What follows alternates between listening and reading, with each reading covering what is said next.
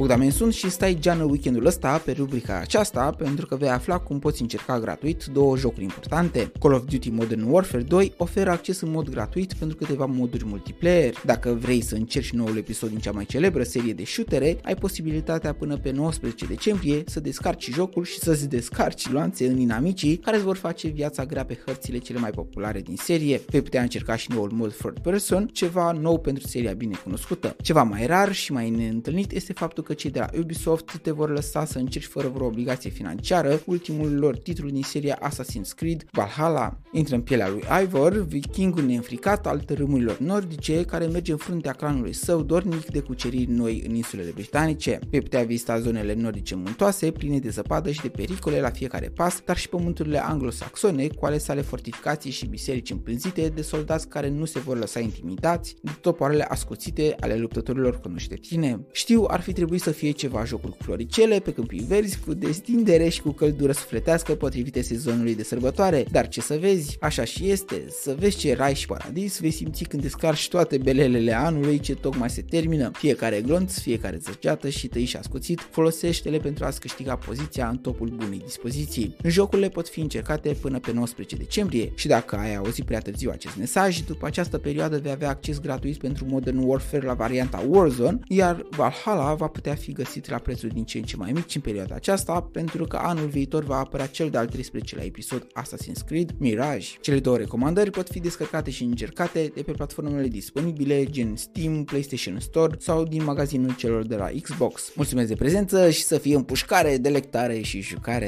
Pe curând!